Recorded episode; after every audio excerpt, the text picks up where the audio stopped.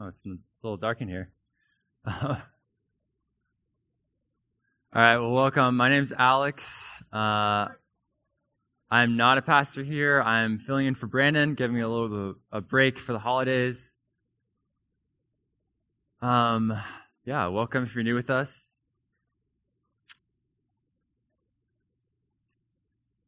Today,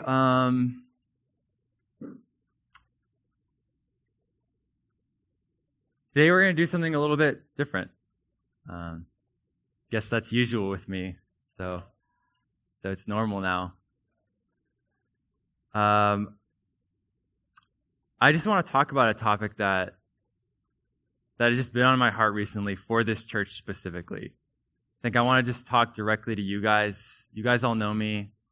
I know you. We've been here together doing this every week for many years. And I just have a heart to remind us of the sanctity of worship, the holiness of worship. It's what we do. It's what we want to do with our whole lives, right? And just from the bottom of my heart, I think there are ways we can miss it. We can miss the sanctity and the holiness of worship, specifically us as a church, and just in general, our kind of expression of Christianity, kind of evangelical, non-denominational Christianity.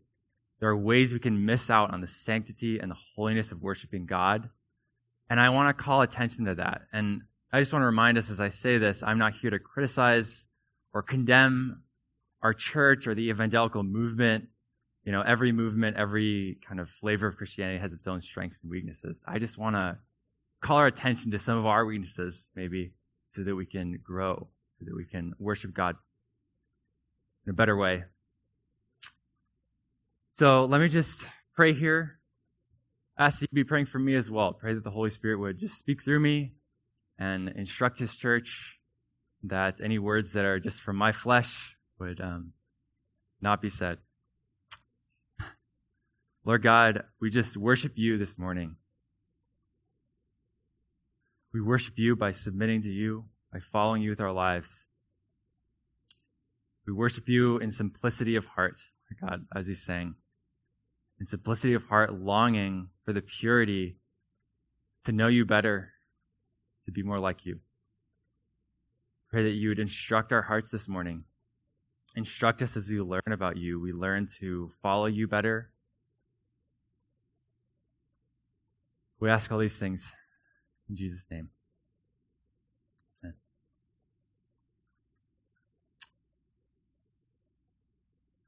All right, very simple question I want to start with. Why are we here?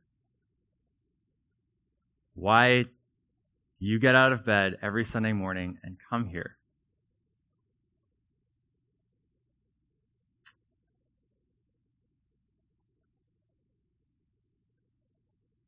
I think we all know the right answer. I think the right answer is to worship God. We want to worship God with all that we are, heart, soul, mind, and strength. But I think we can forget that sometimes. I think we can lose sight of that, and I just want to remind us and call us back to the goal of why we're here.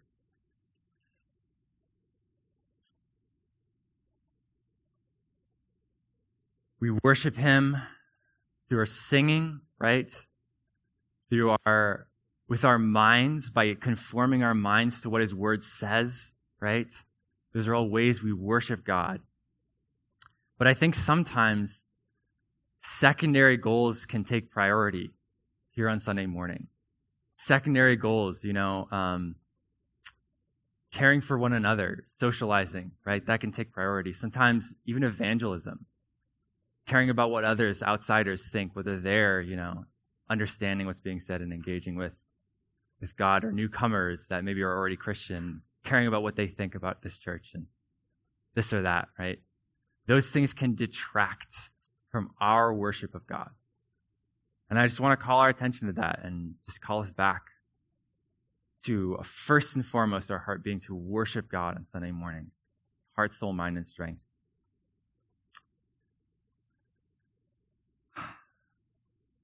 I had two images in my mind of what worship on Sunday can look like. And they're I want to draw a contrast here. I was asking myself a question recently. What would our church do if we were given $20 million? What would we do with $20 million? That's one idea, right? I think that's Hillsong.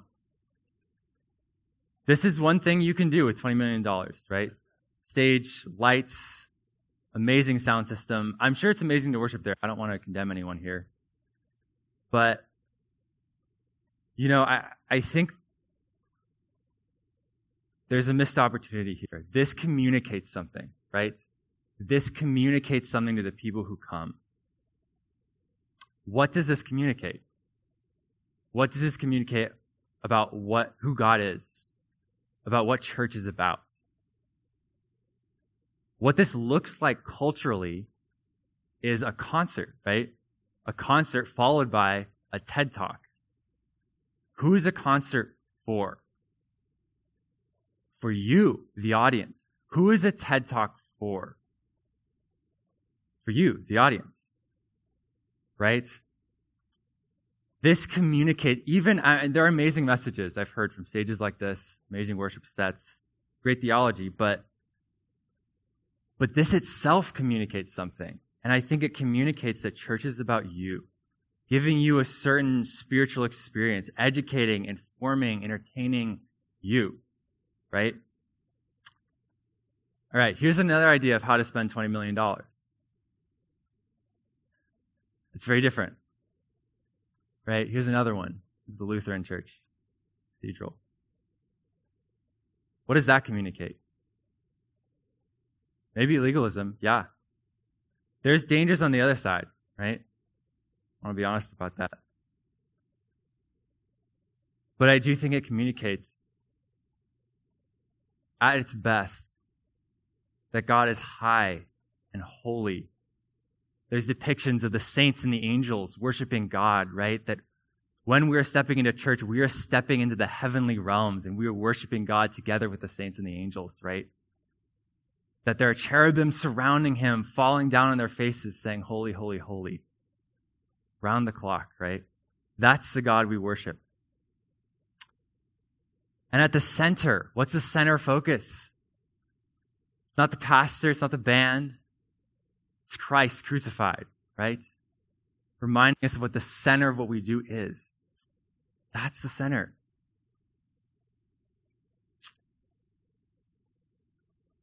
And I appreciate the call out of legalism. There are weaknesses to this too. There are weaknesses to this expression of Christianity.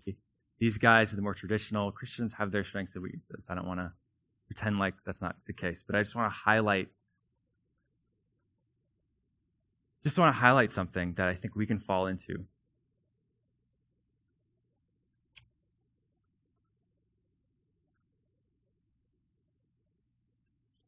We communicate that church is for the audience, not for God. I think we can prioritize that newcomers feel comfortable, that newcomers feel welcome and accepted, rather than prioritizing that God is honored.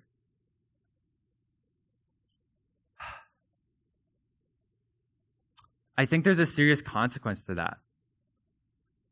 I think when you make church, when you communicate, look, this is a concert, this is entertaining, this is educational, when you communicate that that's what Christianity is about, you'll get people in the door, but it'll be a very shallow Christianity.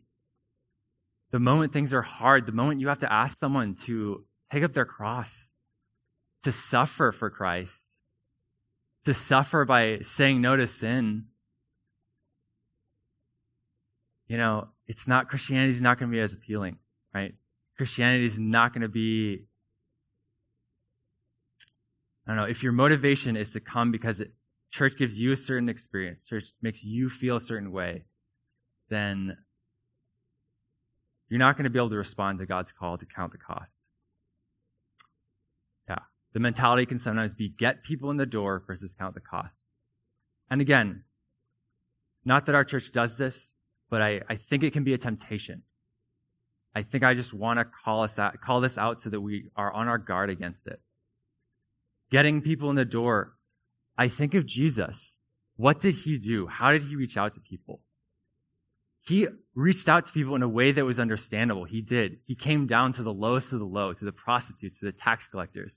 And he communicated them to them in a clear way, right? The kingdom of God is like a farmer. The kingdom of God is like a shepherd. He communicated in a simple way. But he did not lower his call at all. Unless you give all you have, you cannot be my disciple, right? Count the cost. If you don't count the cost before joining me, you're going to be like a guy who tried to build a tower and didn't count the cost and couldn't finish it, and everyone thought he was a fool. You know, if you're not willing to give up a place to lay your head, you can't follow me. If you care more about burying your father and collecting the inheritance, you can't follow me, right? We need to communicate very clearly that there is a high cost to being a Christian, that God is holy, that this is not just a piece of entertainment. This is not just a piece of making you feel better. We are coming to worship a holy God, and we ourselves need to be changed. If we want to be Christians, we need to be willing to let him be our Lord and change us. I'm convinced of this, that church is not primarily about evangelism. Evangelism is very important. We need to be doing it. We need to be doing it outside these doors. But as I've just thought about it, I'm just convinced Sunday morning's purpose is not primarily to evangelize. We need a time when the body can gather together to worship God without worrying about what people on the outside think, what newcomers think, without worrying so much about all that stuff. You know, we need to come together to worship him, whether or not others are. Right? And when everything becomes about evangelism, I worry that we ourselves neglect the worship of God. Not that certain Sundays cannot be evangelistic in nature, not that we can't give gospel presentations, things like that, but it just can't be the primary goal of Sunday mornings. Yeah, interpersonal care. Interpersonal care is also not the primary goal of Sunday mornings. We are here to worship him, first of all. Caring for one another flows out from our connection to God, right? That comes afterwards.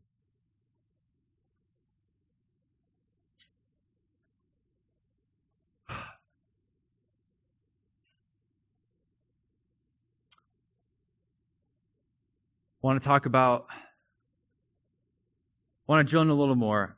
I think there are ways in which evangelism specifically, though it's a very good thing, can become a goal that overtakes and overshadows our desire to worship God, and it can detract from it. Just thinking about some of my experiences in high school, going to various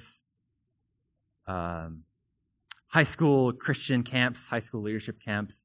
Those were amazing. I benefited tremendously from them, but I just remember there being a huge emphasis on evangelism, and the attitude was really one of that.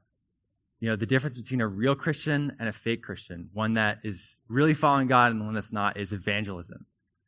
So all these kids, if we can get them to evangelize, that means they're going to be true Christians, that they're going to stick around. And that just didn't work out.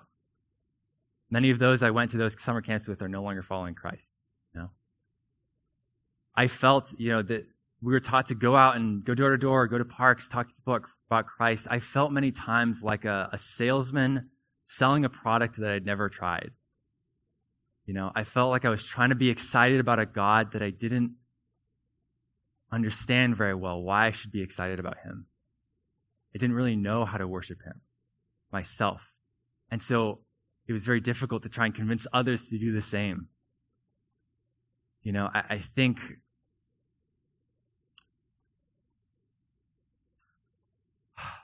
I was remembering one of the starkest times I saw this fly out was when we were on a college summer trip. We were working with another college group to try and evangelize the campus, and I think it was Navigators. They were telling us about the Great Commission landing.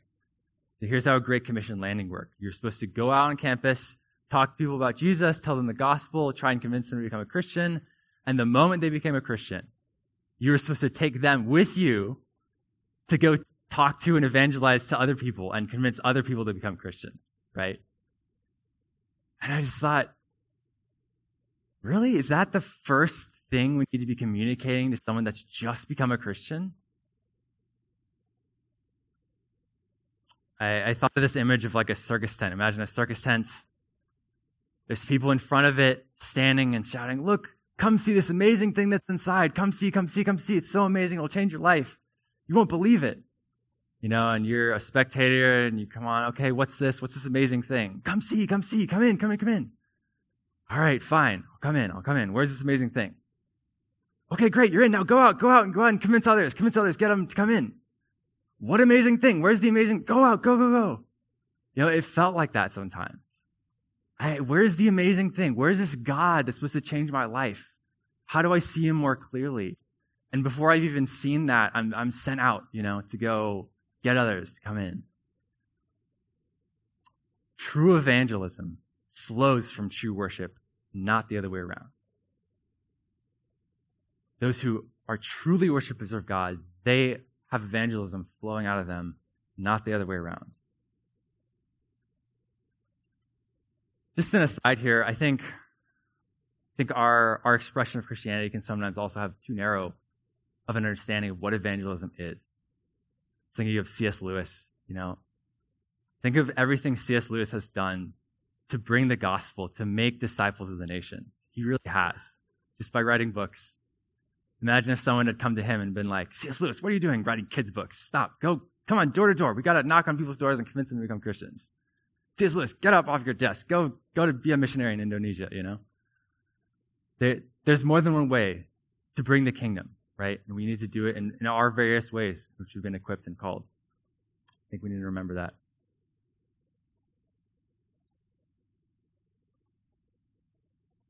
All right. How do we worship God? Worship needs to be the primary goal above all else. How do we worship God when we gather together on Sundays?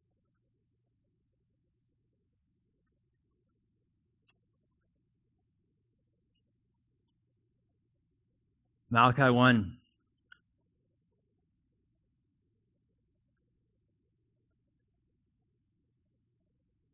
"A son honors his father, and a slave his master. If I am a father, where is the honor due me? If I am a master, where's the respect due me, says the Lord Almighty? It is your priests who show contempt for my name. But you ask, how have we shown contempt for your name? By offering defiled food on my altar. But you ask, how have we defiled you? By saying that the Lord's table is contemptible. When you offer blind animals for sacrifice, is that not wrong? When you sacrifice lame or diseased animals, is that not wrong? Try offering them to your governor. Would he be pleased with you? Would he accept you, says the Lord Almighty? Now plead with God to be gracious to us. With such offerings from your hands, will he accept you, says the Lord Almighty? Oh, that one of you would shut the temple doors, so that you would not light useless fires on my altar. I am not pleased with you, says the Lord Almighty, and I will accept no offering from your hands. My name will be great among the nations, from where the sun rises to where it sets. In every place, incense and pure offerings will be brought to me, because my name will be great among the nations, says the Lord Almighty. But you profane it by saying the Lord's temple is defiled, and its food is contemptible. And you say, what a burden, and you sniff at it contemptuously, says the Lord Almighty. When you bring injured, lame, and diseased animals and offer them as sacrifices, should I accept them from your hands, says the Lord?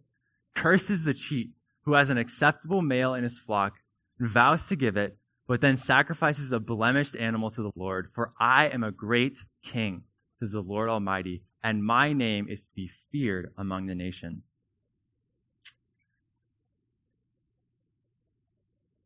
Wow, those are strong words from the prophet Malachi to worshipers that were not giving their first and their best. Remember Brandon talking about Cain and Abel, how Abel brought the first and the best as an offering to the Lord, and Cain didn't. Are we bringing the first and the best to God in worship on Sundays?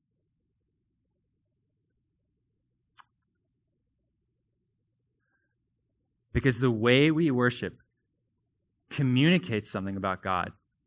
It communicates something about how great he is and how worthy of worship he is. to ourselves, to each other, and to the outside world.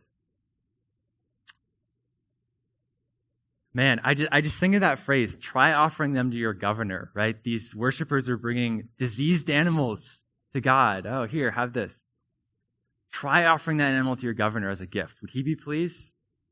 I think of that for us. Like, imagine it were our job on Sunday that the governor were coming or the ambassador of some foreign nation were coming, and our job were to pay this person honor, to hold a celebration, to honor this person. What would we do? How would we do it?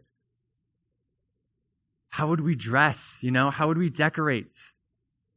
How would we, if we were to perform songs for them, who would we have perform? How would we perform them?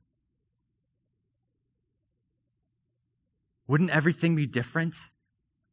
The goal of worshiping God needs to be the center, and it needs to shape everything else we do here. He really does. We're communicating something. How valuable is God? How worthy of worship is He?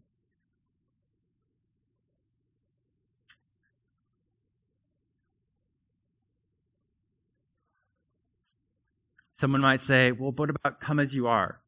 What about, as someone said, what about legalism? We can fall into legalism. Yeah, that's true. God is our Father, and we don't have to worship Him like the Jews did in order to be right with Him, in order to be saved. We are already right with Him. But because of that, we now can worship Him in the fullest way possible, right? God makes us children so that we can worship Him more fully, not so that we can treat Him lightly.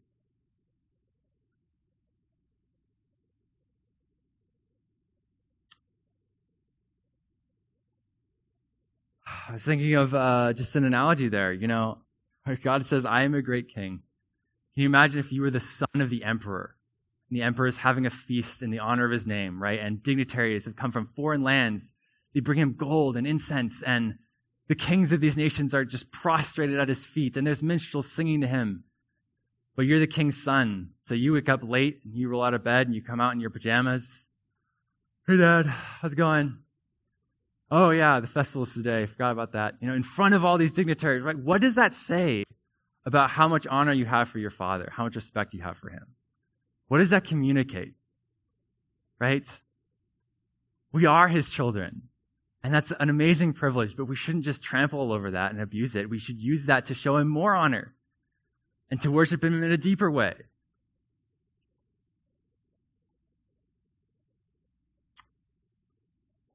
We proclaim something to the world about who God is. And what we do here says something. And we have the opportunity to communicate to the world that the best thing in life is not pleasure, it's not getting what you want, it's not sex or drugs or power or any of the other things the world believes. The best thing in the world is to worship God, to see Him for who He is, and to be transformed and made like Him as we see who He is, right? That's the best thing in the world. And we get to communicate that. But the way we communicate that is by example, by coming here and demonstrating that we really believe that He's the best thing in the world and that He deserves all that worship and that He is high and great and glorious and holy. That's what the world needs to see about God and hear about Him. Not that, oh, look, God accepts you. That comes later. Once you understand that God is holy and great and how can God accept me, that's the next question. But first, people need to understand God is great and holy and above us and beyond anything. We need to know that first, and the world does not know that. Our world is very pagan right now and getting worse. They do not understand that about God. We need to be communicating that to the world first.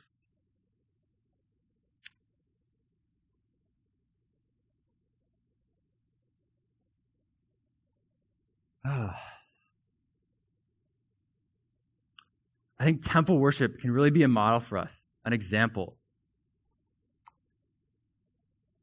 God instituted a system of worship. He was communicating something to us about how He wants to be worshipped in the temple. We can open our Bibles and read the Old Testament and understand what kinds of things God wants. Not that it's exactly the same now, But I think there are important principles we can learn. I think of the temple. Who is the focus on?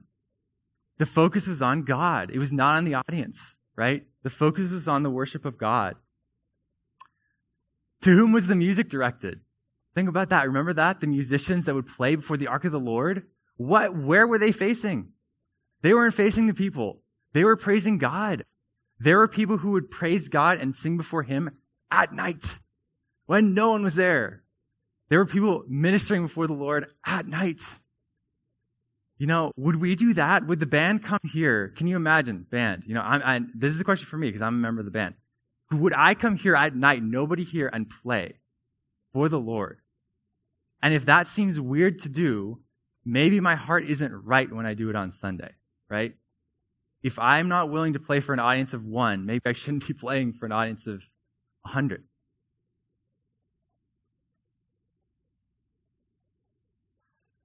Worship was communal and participatory. The people were participants in worship. They were not the audience. They were to bring an animal, a sacrifice. Are we coming here bringing a sacrifice of praise? I love the worship we have here, by the way. It's very participatory. I think there are other ways we can incorporate that too. Evangelism was not the primary focus of temple worship. It was not. Does that mean that God didn't care about the outsiders, the Gentiles? He did. He did care a lot. But how was he going to reach them?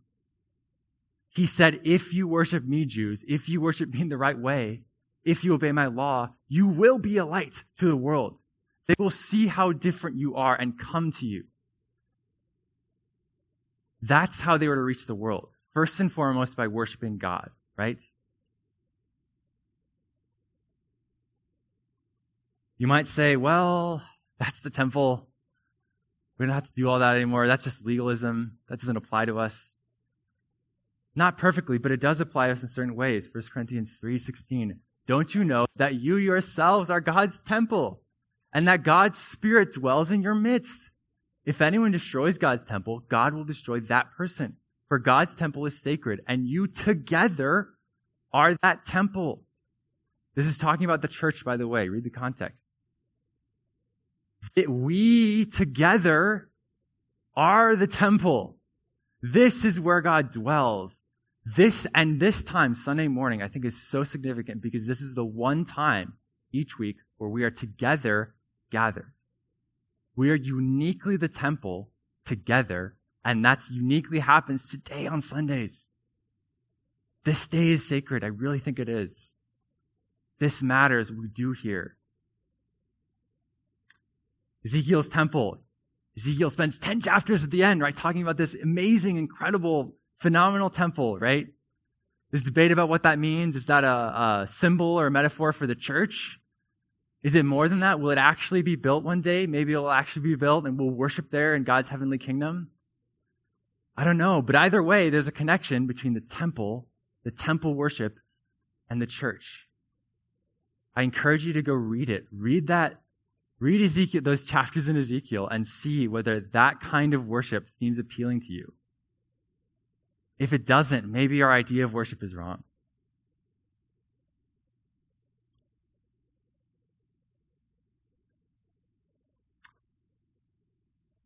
Filling in with some more practicals for us. The physical dimension of worship matters. I think we as evangelicals, non-denominationals, this is one of our weaknesses. That we neglect, we're naive about how the physical aspects of worship matter. Temple worship was physical. God made a physical temple, physical ark, physical altar. You were supposed to bring him physical sacrifices. He had look at how physical the temple worship was. Detailed instructions about how it was to be built, what people were to wear, what kind of sacrifices you were to bring. People trying to offer sacrifices away from the temple, that was not good. He said, you must come to this physical location, the temple, to worship, right? The physical matters to God. I really think it does. He likes the physical, or he wouldn't have made the physical world.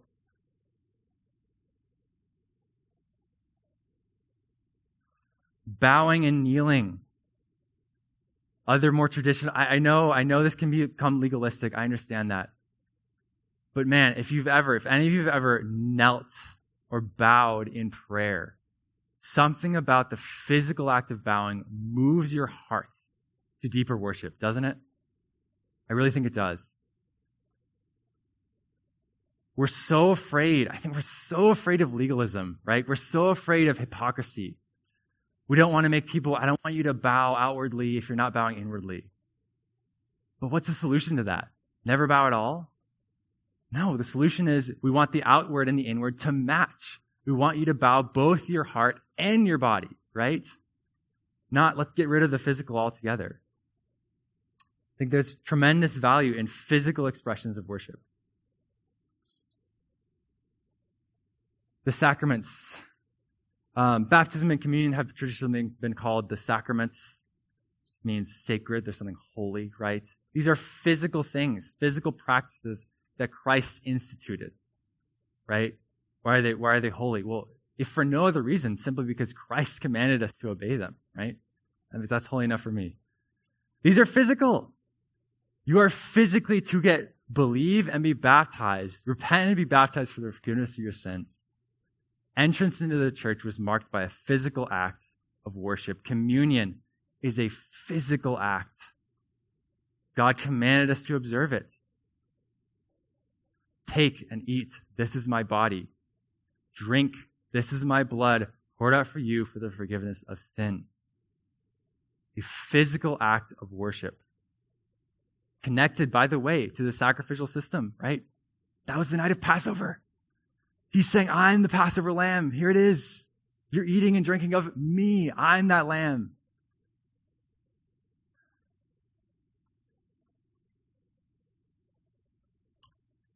The altar. So churches traditionally have had the altar at the center, right? The communion table with communion there. You've heard the expression altar call. Why is it an altar call? Because the altar is up at the center.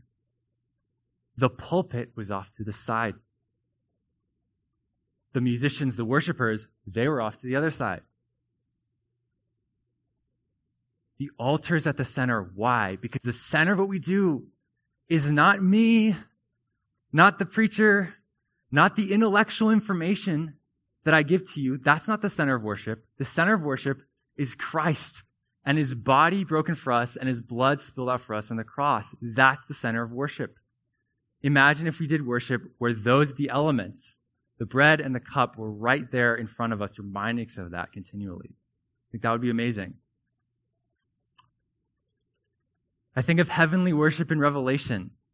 What does worship look like in Revelation? There's bowing.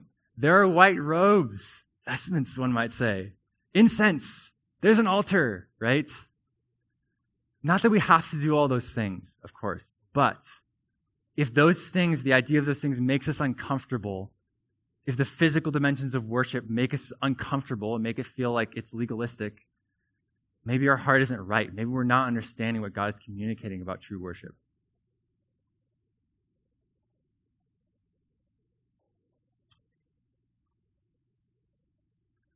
Some just practical suggestions here as we close up. So I went a little fast. All right. How we dress, this is just one of my convictions. I've started to realize that the way I dress coming to Sunday has not been honoring to God. I would not show up like this if I were here paying honor to some human. I would not show up, dressed in basketball shorts and a t-shirt to show up if the governor were here and I were here to pay her honor, right? I would not do that. So I don't say this to be legalistic. I do not say this to demand anything of anyone. You worship God in the way that your conscience dictates. But I've just been convicted. I want to dress a little bit better. I want to show honor in the way that I dress to come here and worship him. I want to communicate to myself and to others that God is holy and worthy of honor.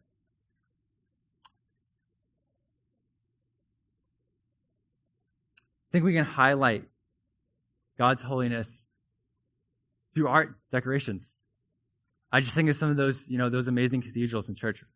Imagine if the thing in front of me as I worship were just an image of Christ on the cross What an amazing reminder that would be, right? Or just the pictures of the angels and the saints, reminding us that we are entering heavenly worship, that God is worshipped by cherubim and seraphim, right? That he is high and holy. We obviously can't afford a $1 million cathedral, right? But there are ways in which we can make an effort to use art and decorations, maybe to highlight worship, highlight God's holiness.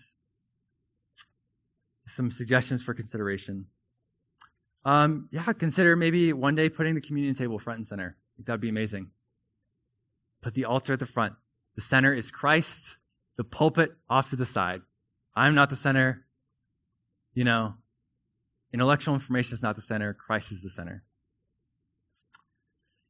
Consider kneeling on certain occasions. I know this is a trigger. I know a lot of you grew up in very strict, traditional churches where this was abused and you were forced to do this against your will. But guys, can you imagine? Can you imagine if Christ came next week and Christ is going to sit on a throne there to receive worship and adoration from us? Who of you would hesitate to kneel? Who of you would hesitate to bow before him? No one, not one of you, right? I think it would be great if there, on certain occasions we kneel. I've been at a church where, you come forward and kneel to receive communion. I thought that was amazing. Just giving honor and reverence to God, acknowledging the holiness of communion as we take it. I think there are ways we can make worship more participatory. Make it clear that you're not just the audience receiving, you are bringing your worship. Communal prayers that we recite together, communal confession, right? Communal worship, which we do already. It's amazing. Finally, don't reinvent the wheel. I think we, again, in the evangelical world, we can sometimes reinvent the wheel. We don't have to. We can look to the past. There have been Christians that have come before us that have thought very hard about how to honor God in Sunday worship. We can look to them and ask, how did they do it? How did they worship God and highlight his holiness?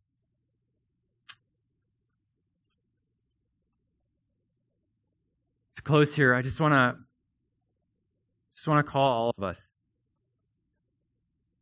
Think about who God is, who it is we're worshiping, what it would mean to worship him to the utmost of our ability, to show and demonstrate how amazing he is and how worthy of honor he is, and how we can demonstrate that to ourselves and to others on Sunday mornings as we come here. All of these are suggestions. Please don't take them legalistically. These are not law for you. But I just want our hearts to be one of worship and adoration of God.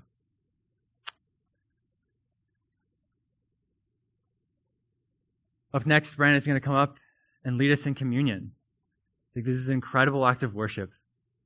Just want to remind us of what communion is. Remember, Christ instituted it on the night of Passover. Imagine what the Passover was like, right? With your bags packed, your cloak on, eating this sacrifice as the wrath of God passes over. As we're waiting to go to the promised land, to paradise. That's where we're at right now. We are preparing for this. We are eating this somber celebration of Christ's sacrifice, waiting for the paradise that's coming.